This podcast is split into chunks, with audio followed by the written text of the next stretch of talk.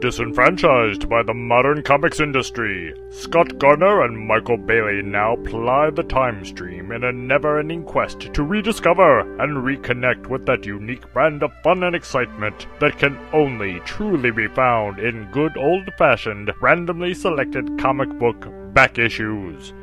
Journey with them now. Back, back to the bins.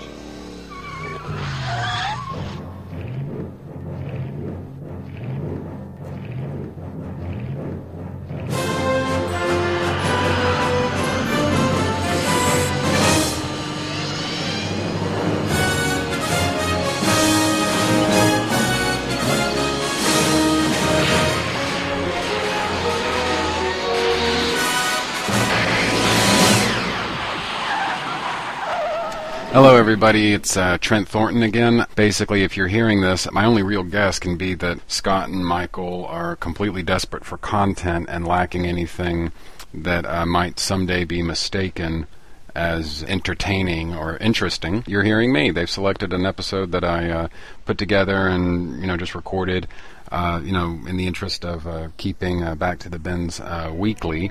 And so uh, that's pretty much what this is all about. So uh, pretty straightforward, really. And when I think about it, it actually occurs to me now that I've never really given, um, I guess, my origin in terms of comics and how I came to collect comics and all of that.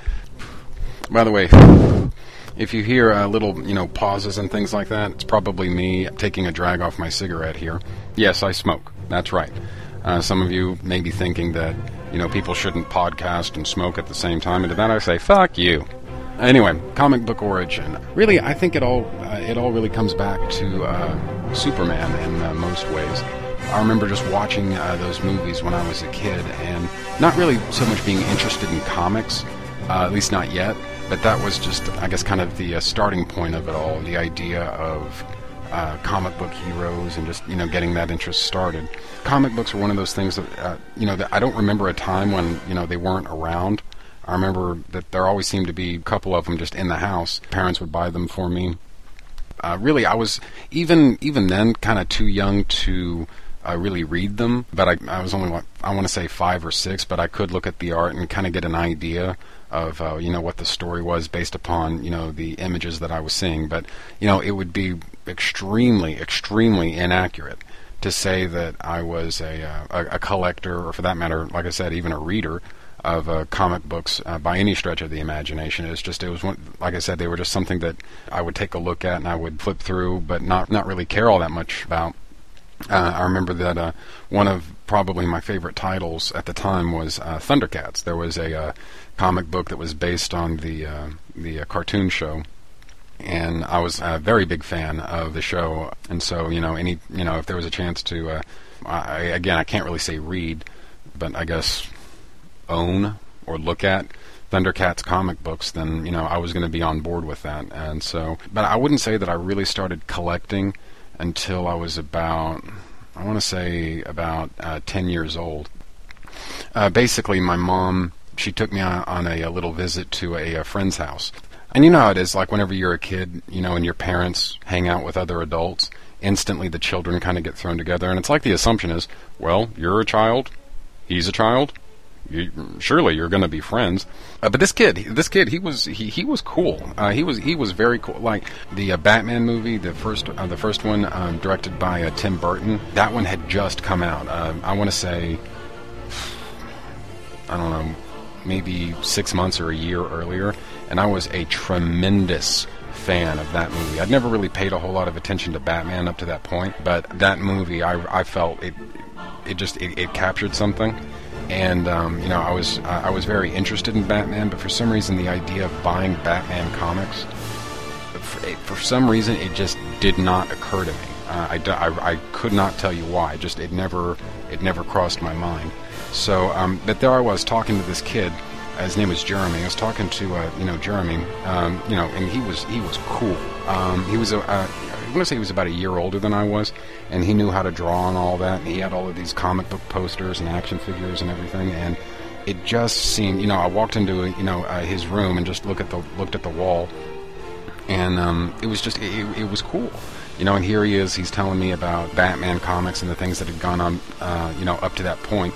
And some of it had actually been a matter of national news. I mean, when um, readers had voted to kill uh, Jason Todd, you know, that that made headlines, and that was one of those things that I, I remembered hearing about in the news, but it it really hadn't clicked. I mean, you know, it, it's one of those things that you hear about, but you don't really you're not really aware of it. You don't really understand what had happened, and you know, especially being you know at the time I was the I was a consummate uh, Superman guy, so you know I didn't really care very much about goings on with Batman and what might be happening there. You know, who killed whom and for what reason. You know, I just I I didn't I didn't really care and and all of that. But you know, he kind of brought me up to speed a little bit on that and then from there uh, started telling me about you know this new guy that they were training to be Robin. You know Tim Drake. He gave me you know kind of Tim's backstory and what all what you know had happened, and you know and uh, he did all of this. You know he was just you know having uh, just a conversation about it. You know, assuming that I already collected the comics and I knew all about this stuff, and you know he wasn't telling me anything that I didn't already know come to find out that all of this was new on me. And so he uh, was actually very encouraging. He said that, you know, look, uh, just, you know, talking to you, I can tell you right now, you would like the comics and where things are going with all of that.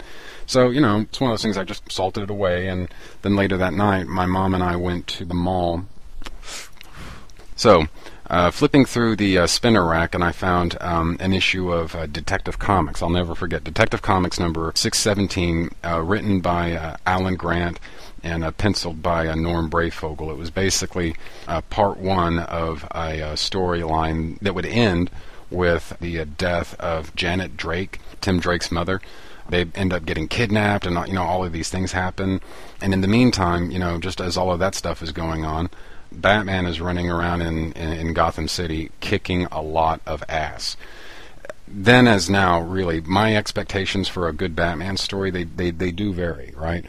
But um, you know, really, even then, it was really as simple. I really, I honestly want to say that it was as simple as you could have had a Batman movie, literally two hours of nothing but Batman beating the shit out of people and I would have felt like I'd gotten my money's worth. No plot, no characterizations, nothing but just Batman going from place to place to place, kicking the shit out of everybody. You know, I don't know why, but that's always just been something that I've enjoyed seeing. Batman pounding the fuck out of somebody. I don't know why. It just, I think it's cool. And there's a lot of that going on in that in that particular uh, storyline in general. And so, um, anyway, and, I, and if I had to put a uh, thumbtack in the map and say, you know, that's where it all started. Uh, Detective Comics number 617, that would really be pretty much it for me. You know, after that, uh, things were never really the same. You know, I actually started collecting them and ultimately reading them and, you know, following the titles. I think that's probably pretty good as a uh, as an origin story, as a summary of you know where I was coming from, how I got into comics, and all of that. You know, pretty straightforward stuff, really. So that, I guess, as Michael Bailey would put it, is my comic book origin. As to uh, today's comics, though, uh, you know, the things that I'm going to be talking about. The first is Amazing Spider-Man number 317. Cover date is July 1989. The title is The Sand and the Fury. The writer is David Michelinie. Artist is Todd McFarlane, which I assume means uh, he did both pencils and inks, and indeed that's pretty much what the art looks like. It looks like he actually did pencil and ink it himself. The letterer is Rick Parker, Peter's brother, I guess. Colorist is Bob Sharen. Editor is Jim Salicrup, and editor in chief is Tom DeFalco. The issue starts off with Peter uh, getting ready to take Aunt May uh, shopping, you know, all the while sweating bullets about Eddie Brock escaping from prison, which is something that happened, and I, I believe not the issue before this, but I want to say um, issue number 315. That's when uh, Eddie escaped from prison. Now, uh, Peter figures he should be okay in all of this because, you know, it's not like Brock knows where he lives. Uh, he doesn't know where to find Peter now that Peter and uh, Mary Jane have moved. And apparently, Peter thinks uh, Eddie is too stupid to read a phone book.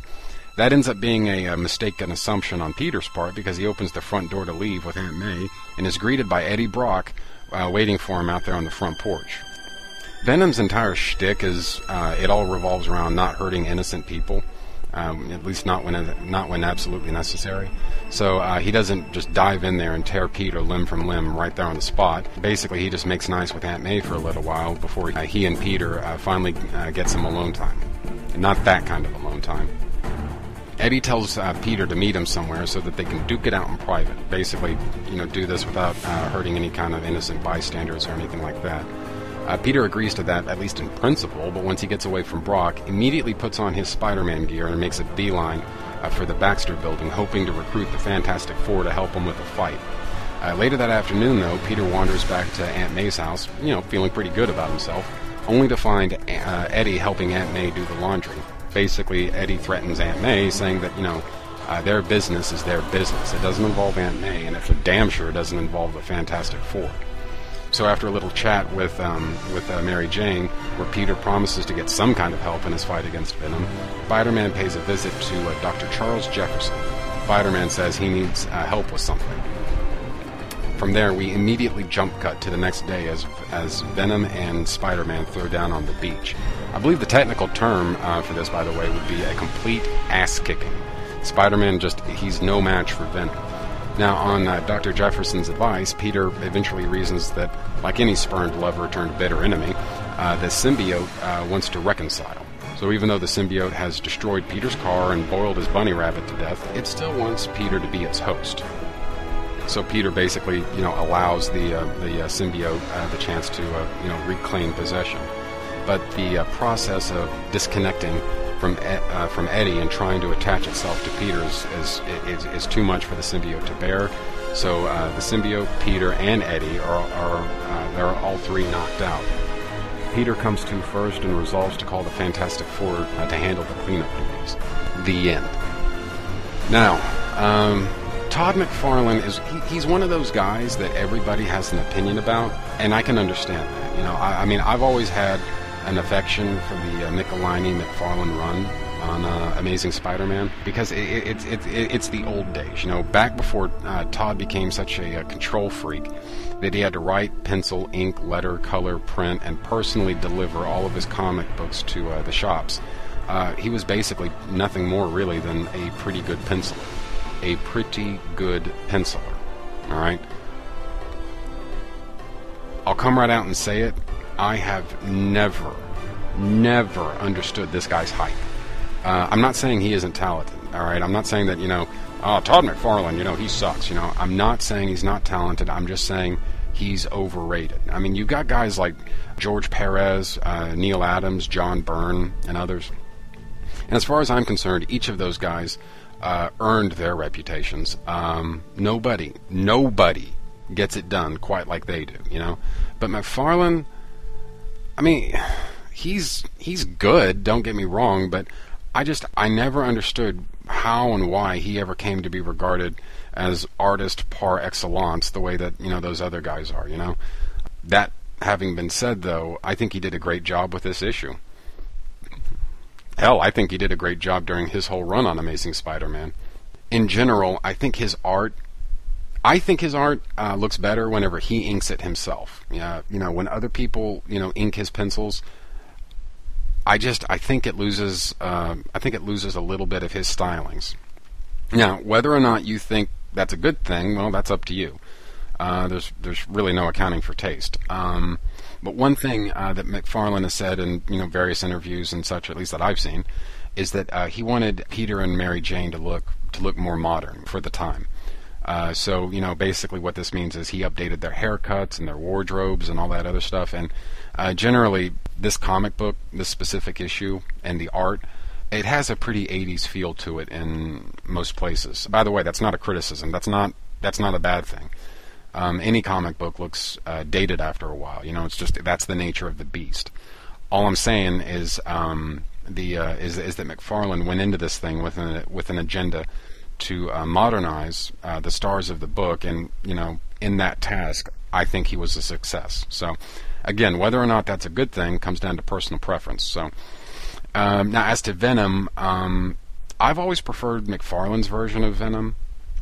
Uh, his take, uh, his version of the character is basically uh, just it, it's really nothing more than just a more massive and powerful version of the black costume uh, Spider-Man with a scary mouth. You know, no huge tongue, no tongue snot dripping all over the place. Just just a spooky looking villain. You know, nothing more, nothing less. I think it works. Uh, now, as far as uh, David Michelinie is concerned, um, I, you know, I, I, I got to be, I, I dig on him too. You know, truth, now, truth is, he's no Roger Stern, all right. But but then who is? Michelinie, you know, he does his job in this issue. He advances the plot. All of the characters feel in character, and um, you know, if the ending of this issue is admittedly kind of abrupt, and it is abrupt, um, it at least makes sense given you know everything that had been established. You know, now if I've got a complaint about this issue, it it relates more to I guess the pacing of the last several pages.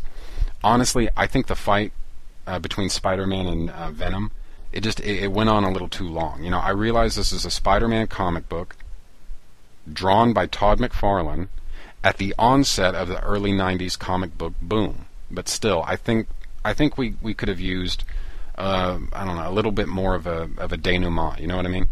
Um, I think Peter coming back to uh, Mary Jane alive, well, and in one piece. That w- that uh, that scene would have been worth a page, you know. And here we don't we don't even get that. I mean, basically, Peter leaves uh, Venom uh, just unconscious on the beach. Speaking of Venom, um, I don't really remember what becomes of Venom immediately after this issue. So seeing how and where the uh, Fantastic Four end up uh, incarcerating him, that would have been kind of nice too.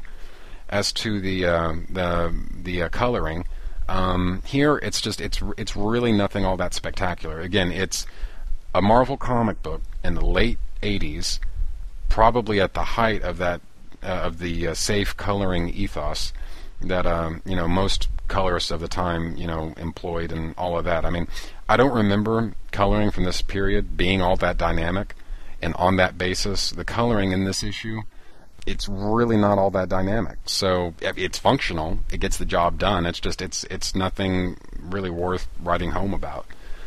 But to be perfectly honest about it, sometimes in life that's all you can ask for. Now, as to the second issue in this episode, we have Batman Legends of the Dark Knight Madness. A Tale of Halloween in Gotham City, inspired by the works of Lewis Carroll and John Tenniel. The cover is a really creepy looking jack o' lantern wearing a top hat with a bat shaped mouth. As for the credits, writer is Jeph Loeb, art is Tim Sale, letterer is Todd Klein, colorist is Gregory Wright, color separations, uh, Android Images, and Batman is created by Bob Kane. So, uh, the uh, the uh, story uh, starts off with Babs Gordon sitting on a train writing in her diary. Basically, she's conflicted over what to call Jim Gordon. Uh, she alternates between my dad, Uncle Jim, just Jim, before finally giving up and proceeding to bitch and whine about being allowed to spend an entire day in Gotham freaking City by herself. Jim Gordon waits on the platform to pick her up, reflecting on uh, how crazy it is to raise two kids in Gotham City and wondering just what the fuck he was thinking when Babs finally hops off the train and Gordon suddenly remembers. I'm glad he knows because I sure as hell don't. Out of nowhere, Batman and the Mad Hatter crash through a skylight and tumble down onto the top of a passing train.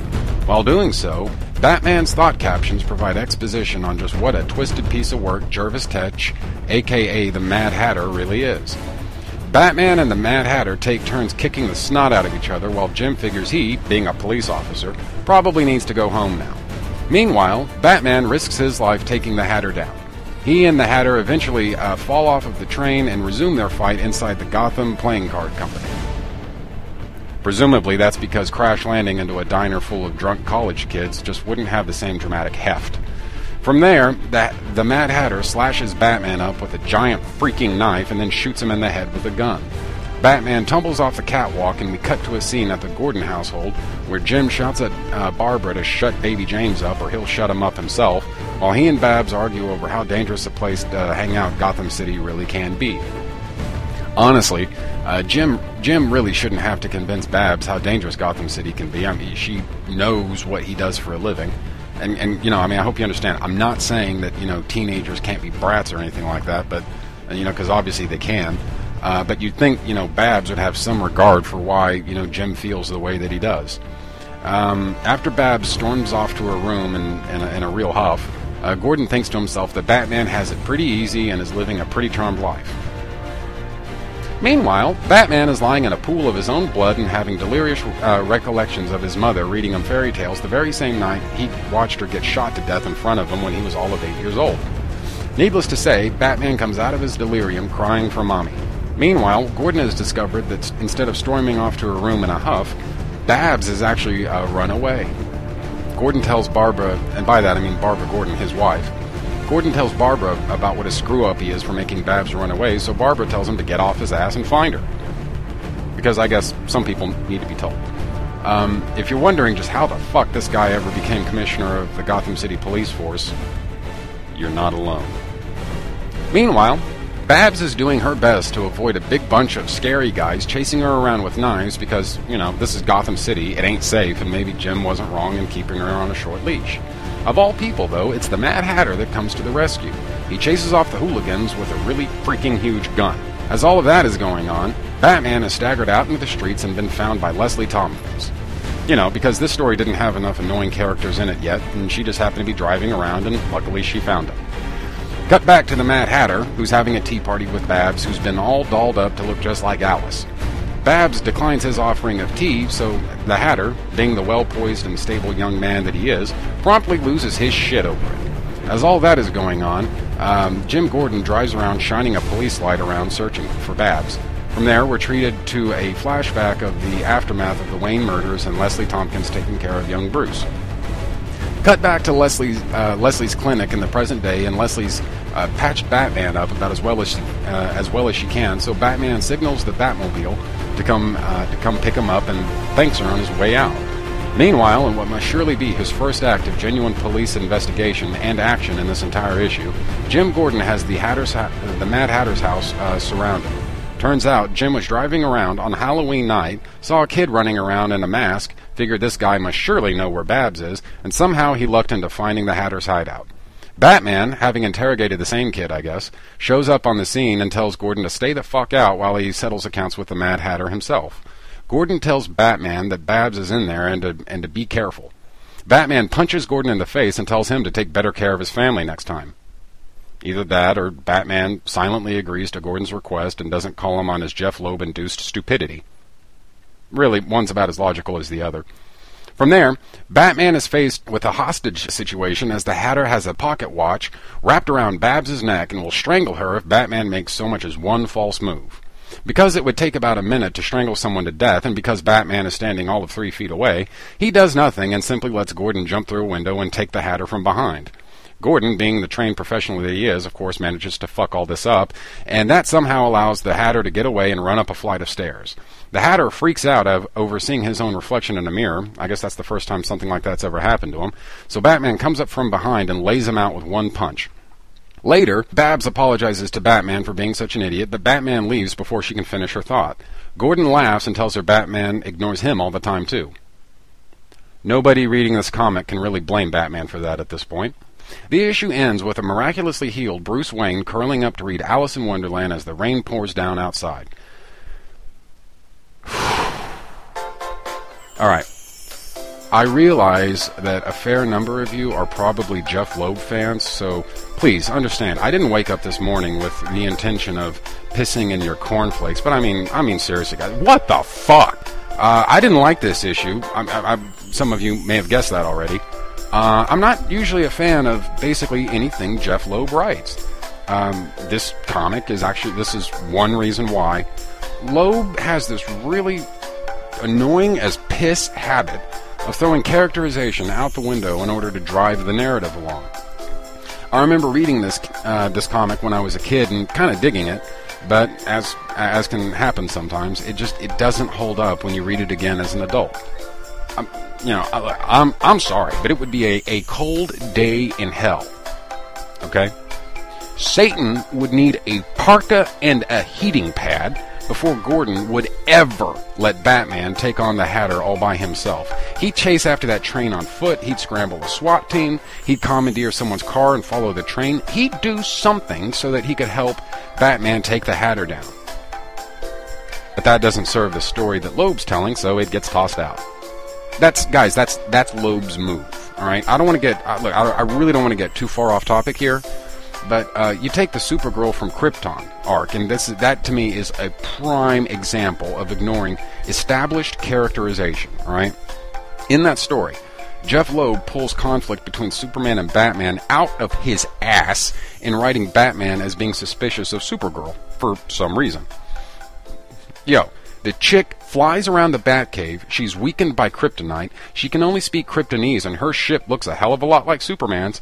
If it walks like a duck, quacks like a duck, and shoots fire out of its fucking eyes, odds are pretty good that she's a Kryptonian. But for some reason, Batman was suspicious of her. Guys, Batman is a detective. He follows the evidence wherever it takes him, even if he doesn't like the conclusion. With a metric fuck ton of evidence like that, it makes absolutely no sense whatsoever for Batman to be distrustful of Kara. All right, she's a fucking Kryptonian. All right, guys. Anyway, that's that's that stuff. A lot of the drama in this issue, madness. A lot of the drama in this issue comes from Loeb uh, retconning Bruce having positive memories of Martha Wayne reading him Alice in Wonderland on uh, rainy days when he was a kid. Basically, the Hatter pretty much taints that memory, and Batman Batman isn't cool with that. whatever. I, I, I guess it works, but it's it's pretty contrived because Loeb tries like hell to convince you that somehow the Mad Hatter gets under Bruce's skin more than the Joker, Two Face, and the Scarecrow. Now, I'm not saying that you can't justify something like that, but I am saying that you can't justify something like that in a single fucking issue, okay? Cannot be done. You're not going to take a second tier piece of crap villain like uh, the Mad Hatter and suddenly elevate him to the very top of uh, Batman's Rogues Gallery um, just in a couple of pages, okay? Not fucking happening. All right. One part though that just really torqued me off is Gordon thinking to himself that Batman has it easy. Guys, Gordon had just seen the Batman crash through a skylight, land on a train, and fight an absolute lunatic. For all Gordon knew, Batman had been hacked to pieces and was lying off in a ditch somewhere. And guys, oddly enough, that's really not too far off from what actually happened. Batman really was out there bleeding to death from his wounds while Gordon screamed at his family and thought Batman was surely living the good life. Look, I'll admit, this story isn't the plot hole with feet that uh, other Jeph Loeb stories like uh, Public Enemies or The Supergirl from Krypton or you know stories like that are. But that's guys, that's this is just one issue. This is a one shot, really for no lack of trying. All right, uh, you know. Now as for as for Tim Sale's art, I, I you know, look, I I dig on Tim Sale. All right, he does a pretty good job here. But you know, it's it, it, it's almost like it doesn't matter. You know, when the story is this annoying and incoherent, I almost start taking my hatred out on on poor Tim Sale, even though he doesn't really deserve it.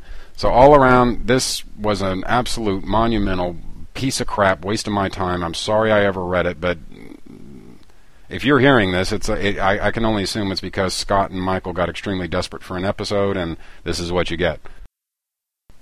For emails this week, uh, we've actually got a couple. A few people actually took the time to write in and let me know, you know, what they're thinking about and what's on their mind and all of that. Just give a little bit of feedback. So first up comes uh, an email from Michael Bailey. This one says, "Hello, Trent." Just wanted to drop you a line and let you know that I got back from my trip to uh, San Francisco. The operation went just fine. And uh, because of that, I'll be changing my name to Michelle in just a few days. Next, uh, Scott Gardner wrote in to say, For the last fucking time, I'm not related to anybody named Guy. Don't make me renew the restraining order. Arthur Ratnick wrote in to say, Tengo el gato los pantalones. Glad to see those Italian lessons are paying off for you, Arthur. And finally, Keira Knightley wrote in to say, Trent, I just got word back from the doctor. We should both be okay. Turns out I just had a really bad case of chapped lips. Call me tonight.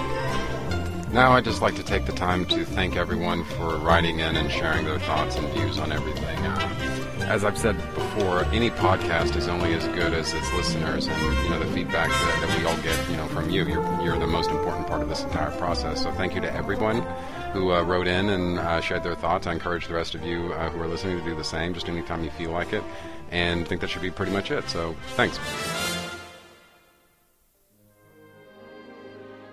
Thank you so much for listening to our show, and we hope you'll join us each and every week for more good old fashioned comic book back issue awesomeness.